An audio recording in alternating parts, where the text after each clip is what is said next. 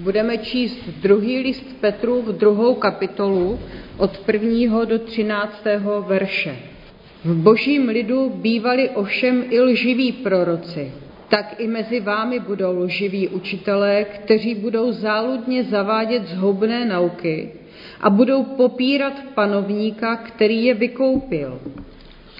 Tím na sebe uvedou náhlou zhoubu. A mnozí budou následovat jejich nezřízenost a cesta pravdy bude kvůli nim v opovržení. Ve své hrabivosti budou vám předkládat své výmysly, aby z vás těžili. Soud nad nimi je už připraven a jejich zhouba je blízká. Vždyť Bůh neušetřil ani anděli, kteří zhřešili, ale svrhl je do temné propasti podsvětí a dal je střežit, aby byli postaveni před soud. Ani starý svět neušetřil, nýbrž zachoval jen Noého, kazatele spravedlnosti, spolu se sedmi jinými, když uvedl potopu na svět bezbožných. Také města Sodomu a Gomoru odsoudil k záhubě a obrátil v popel. Tím dal výstrahu budoucím bezbožníkům. Vysvobodil však spravedlivého Lota, sužovaného nezřízeným chováním těch zvrhlíků. Dokud ten spravedlivý přebýval mezi nimi, trápilo jeho spravedlivou duši, že musel den ze dne slyšet a vidět jejich nemravné skutky. Pán však dovede vytrhnout zbožné ze zkoušky, ale nespravedlivé uchovat pro trest v den soudu. A to především ty, kdo se svévolně ženou za poskvrňujícími vášněmi a pohrdají každou autoritou. Jsou to drzí opovážlivci. Nechvějí se před nadpozemskými mocnostmi a rouhají se jim. Ani andělé, ačkoliv jsou větší silou a mocí, nevynášejí nad těmito mocnostmi před pánem zatracující soud. Ti lživí učitelé však jako nerozumná zvířata, určená od přírody za kořist a na porážku, rouhají se tomu, co neznají a zahynou ve své skaženosti a dostanou odplatu za svou nepravost. Od poukazu na fakt, že se křesťanům dostalo vzácného daru společné víry, jsme se dostali k tomu, co vše je nutné k víře připojit, totiž potřebné ctnosti, na jejichž vrcholu je láska. Následně jsme hovořili o tom, jaký je rozdíl mezi skvělými a moudře vymyšlenými mýty, aniž bychom tím snižovali jejich hodnotu, a příběhem Ježíše Krista. Ty mýty totiž, to je něco, co se nikdy nestalo, ale je to ten ideál. Takže když se podíváme na ty starověké mýty, o kterých eh, můžeme číst třeba ve starých řeckých pověstech a bájích, tak to jsou příběhy, které říkají, tohle je ideál a je potřeba se k tomu vrátit. A to je na tomto cené a hezké, že vlastně ten význam toho slova mýtus je trošku posunutý oproti tomu, jak vidíme mýty dnes, že jo? když říkáme, to je něco, co pravda není. To je prostě nějaká báchorka, ale ne, je to, je to opravdu ideál. Takže mýtus nám vlastně zprostředkovává tu jedinou pravou opravdovou realitu. To, co je ten ideál, k čemu bychom se měli přiblížit.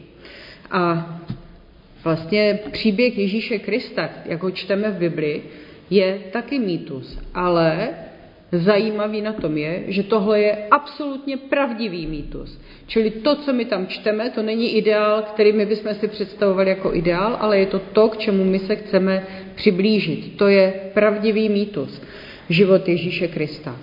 A rozdíl je tedy v samotné historické události, že mýty, které jsou mýty, ty staré řecké a, a pověsti, že jo, staré řecké pověsti, tak ty se nestaly, ale život Ježíše Krista se stál.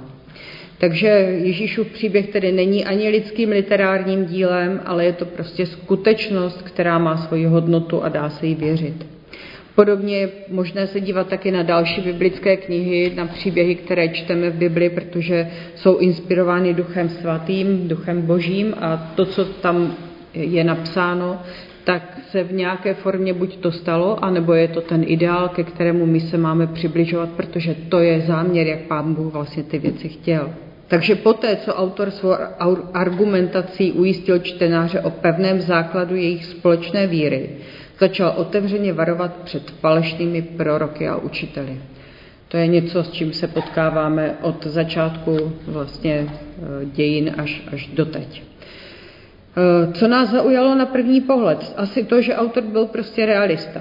Říká, že vždy byli falešní učitelé a falešní proroci. Vždycky se objevovali, vždycky se objevovaly zhoubné nauky, protože lidi, kteří je vlastně eh, vyprávějí, že jo, tak mají nějakou eh, schopnost mimořádnou lidi zmanipulovat a přitáhnout je na svou stranu. Takže strhnou mnohé. A když čteme ty příběhy z minulosti, co se dělo, jak, jaké tam byly hereze a všechno možné, tak to už tak nějak jako dokážeme zpracovat, už víme, eh, jak se k tomu postavit, protože už to za nás někdo vyřešil.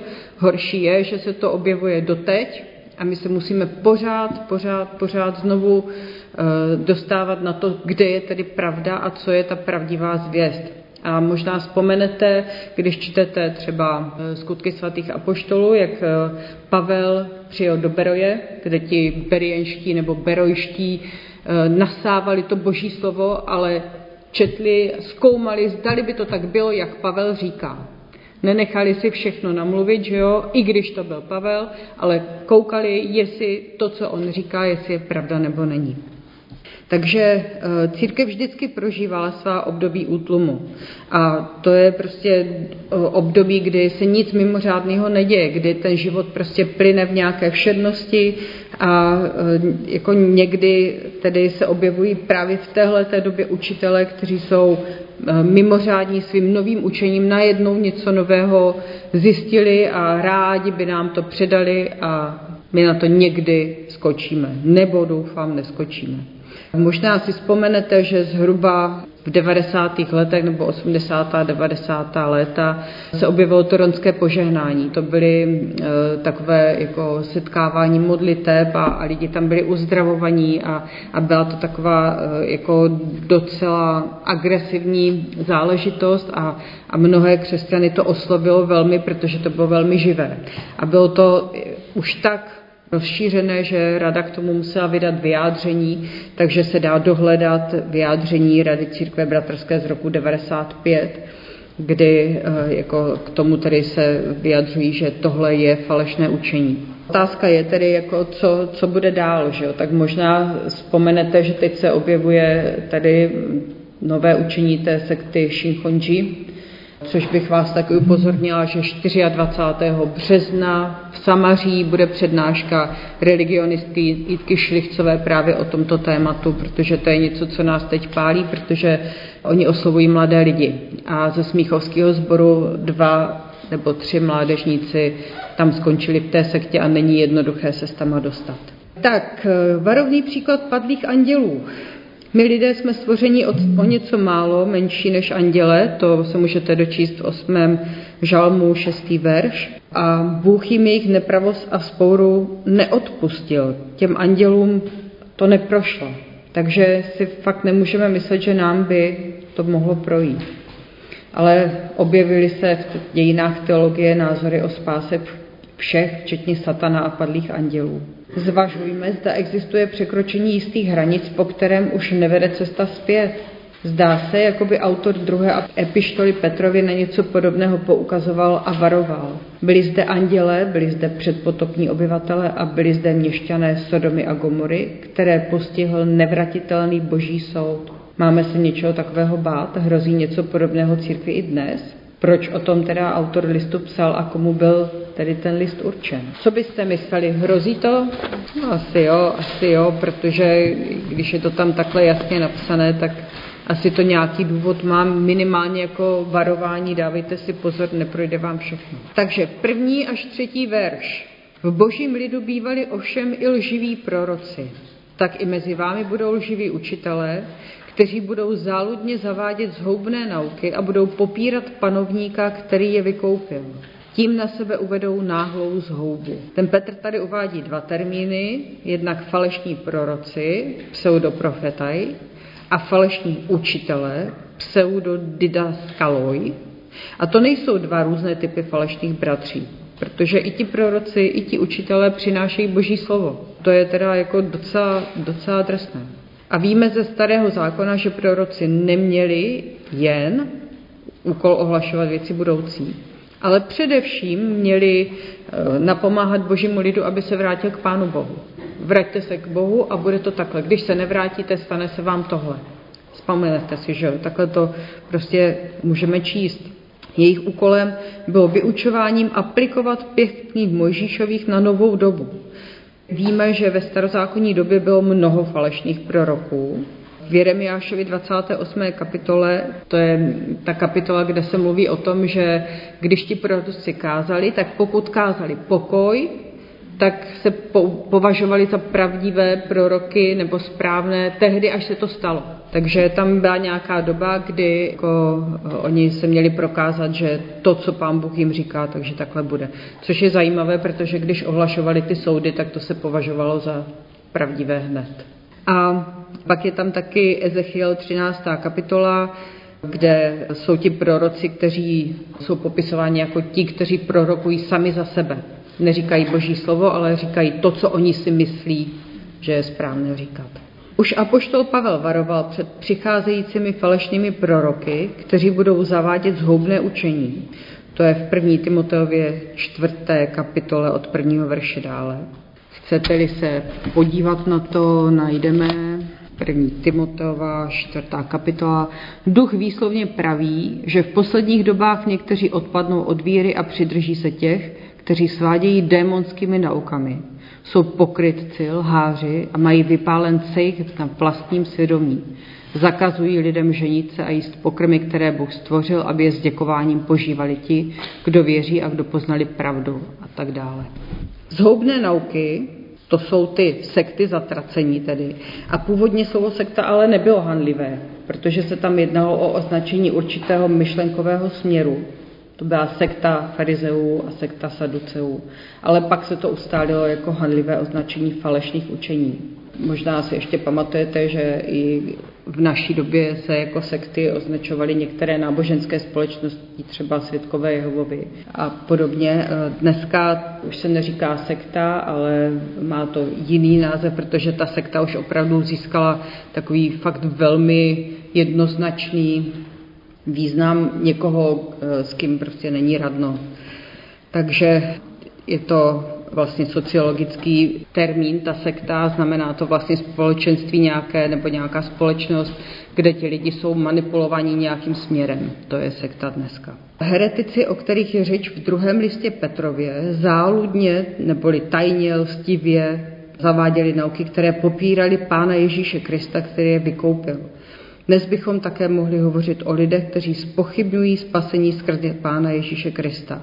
Jejich učení se také týkalo falešně pochopené křesťanské svobody v Galackým 5.13, že ho můžeme najít. Ti, kteří popírají a nesthají, to je zapírat někoho nebo zříci se Krista jako spasitele, to je Krista, který i je na kříži vykoupil z otroctví hříchu, musí počítat už jen se soudem. Neboť zříci se jediného možného spasitele, který na kříži všechny vykoupil, zde je oprávněný tedy křesťanský exkluzivismus, všechny vykoupil ten Kristus, nemůže znamenat nic jiného než odsouzení. Další verš. Mnozí budou následovat jejich nezřízenost a cesta pravdy bude kvůli nim v opovržení. Tady Petr varuje, že tito falešní proroci a učitele budou mít své následovníky. Takže ve světě i v církvi bude cesta pravdy, tedy učení o spáse v Ježíši Kristu v opovržení. To je ta bláznovská zvěst, která pro nás má obrovskou cenu, ale prostě pro někoho je to opravdu něco, co je naprosto k nepochopení a k výsměchu. Ve své hrabivosti budou vám předkládat své výmysly, aby z vás těžili. Soud nad nimi už je připraven a její zhoba je blízká. Takže falešní učitelé ovšem měli ze svého učení dobrý zisk, hrabivost, to je lakota, lakomství, hrála v jejich motivech důležitou roli. A zase první Timoteovi 6.10, která nám říká, kořenem všeho toho zla je láska k penězům. Z touhy po nich někteří lidé zbloudili z cesty víry a způsobili si mnoho trápení. Možná eh, si vzpomenete na ten známý citát Habarda, který je vlastně zakladatelem scientologické církve, že jo, který říkal, chceš-li si vydělat, založ církev. Takže jsou různé důvody a motivy, proč člověk chce druhým kázat a zvěstovat něco. Posuneme se k verši čtvrtému až šestému, kde je napsáno toto. Vždyť Bůh neušetřil ani anděli, kteří zhřešili, ale svrhl je do temné propasti podsvětí a dal je střežit, aby byli postaveni před soud. A poštol tady předložil trojí důkaz z písma. Pozoruhodné je srovnání s epištolou Judovou, kde se ve verši 4 až 10 objevuje velmi podobná argumentace. Ta Judová epištola říká toto. Vloudili se totiž mezi vás někteří bezbožní lidé, zapsaní už dávno k odsouzení, kteří zaměňují milost našeho Boha v nezřízenost a zapírají jediného vládce a našeho Pána Ježíše Krista. Chci vám však připomenout, třeba, že to všechno již dávno víte, že hospodin sice vysvobodil lid z egyptské země, potom však zahubil ty, kteří neuvěřili.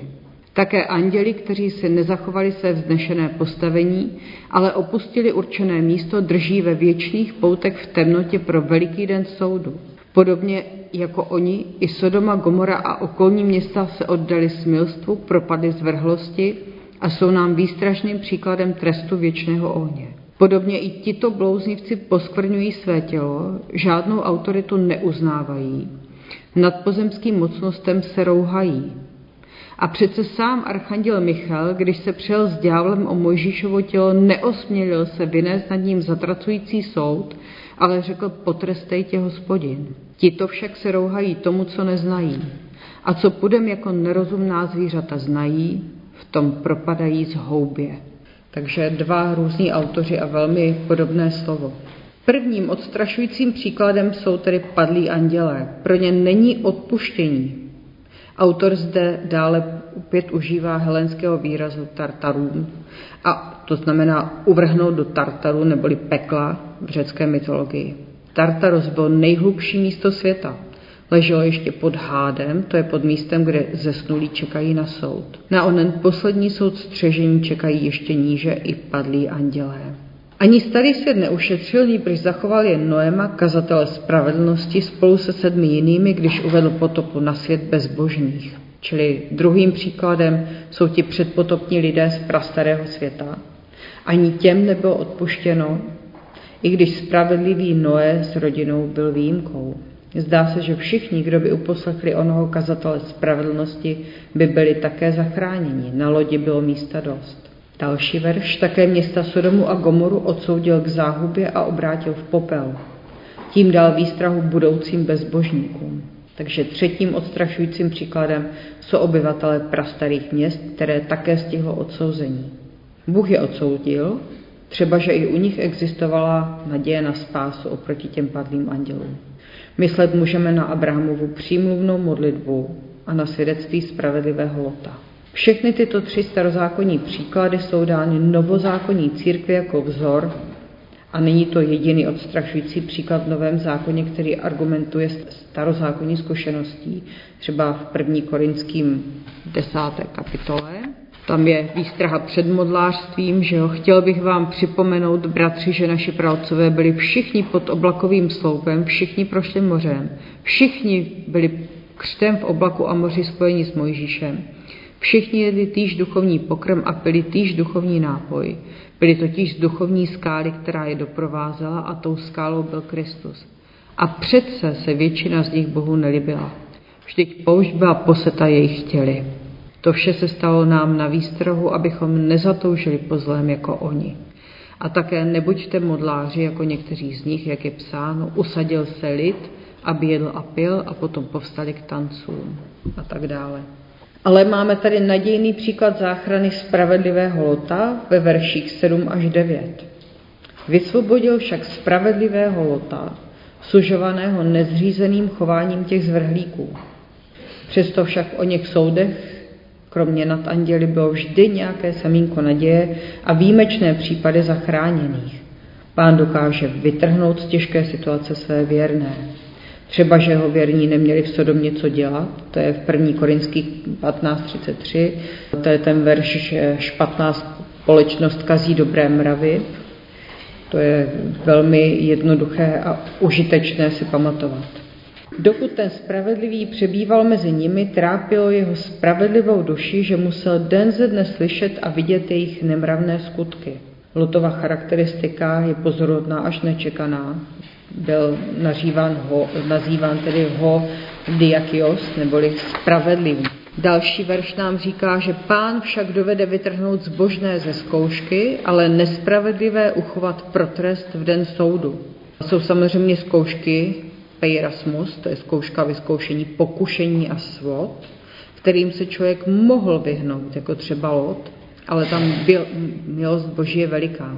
Nicméně není absolutní v tom smyslu, že by bezbožní mohli počítat bez pokání a distancování se od zla s omilostněním. Naopak, ti jsou uchováni pro den soudu. Možná si vzpomenete zase, že verš z první Janovi, eh, jestliže doznáváme své hříchy, on je tak věrný a spravedlivý, že nám hříchy odpouští a očišťuje nás od každé nepravosti, tedy jestliže doznáváme své hříchy. To pokání je tam asi důležité, protože máme-li se chovat jako Kristus, tak eh, bez pokání to nepůjde. A poslední kousek od 10. po 13. verš, začátek 13. verše. A to především ty, kdo se své volně ženou za poskvrňujícími vášněmi a pohrdají každou autoritou. Jsou to drzí opovážlivci. Nechvějí se před nadpozemskými mocnostmi a rouhají se jim. Tady se autor opět vrací k falešným prorokům a učitelům, kteří žijí ve falešné svobodě a žádostivosti. A co víc, žijí ve falešném duchovním sebevědomí a bezbázně před čímkoliv. A tak se rouhají i padlým andělům. Tam je uvedeno tady slovo blasfémia, pomluva rouhání. Ani andělé, ačkoliv jsou větší silou a mocí, nevynášejí nad těmi mocnostmi před pánem zatracující soud. Petr uvádí příklad svatých andělů, kteří si nic podobného nedovolili, neboť soud, krizis, tedy právo, spravedlnost, náleží jen Pánu Bohu. Jen hospodin zná všechny souvislosti a může a taky bude spravedlivě soudit. Čili tady nás apoštol vlastně varuje před tím, abychom my byli ti, kteří soudíme, ale myslím, že posuzovat bychom měli. Ne odsoudit, to opravdu není naše věc, ale posoudit, jestli by to pravda byla, jak říká ten apoštol Pavel, že jo? Tak to asi určitě. Ti lživí učitelé však jako nerozumná zvířata určená od přírody za kořist a na porážku rouhají se tomu, co neznají. Zahynou ve své skaženosti. Tady už ten Petr si opravdu nebral servítky a ty falešné učitele označil jako živočišné lidi, hos a logazoa, to je nerozumný život, nebo nerozumná hovada či zvířata, tedy jako ty, kteří naprosto nevědí, co činí. A dostanou odplatu za svou nepravost. Jejich odplata, řecky mistos, to je mzda nebo odměna, je připravena spolu s jejich nepravostí, to je Římanům, že o 6, zase známý verš, mzdou hříchu je smrt. Takže na závěr i v naší době si musíme dávat pozor na falešné nauky, které spochybnují spásu v Pánu Ježíši Kristu a zlehčují svobodu, která nám byla v Kristu dána. Varovné starozákonní příklady se i nás týkají, ale nemusíme žít ve strachu ze ztráty spasení, pokud se budeme držet Krista jako Noé, nebo alespoň jako Lot. Ty falešné nauky, které spochybňují spásu, to můžou být opravdu ty, které říkají, abys mohl být spasen, tak potřebuješ navíc ještě tohle, tohle, tohle. Nenechme se zotročit ním, ničím, co nám nebude k dobrému, protože Kristův kříž stačí nade vše. Amen.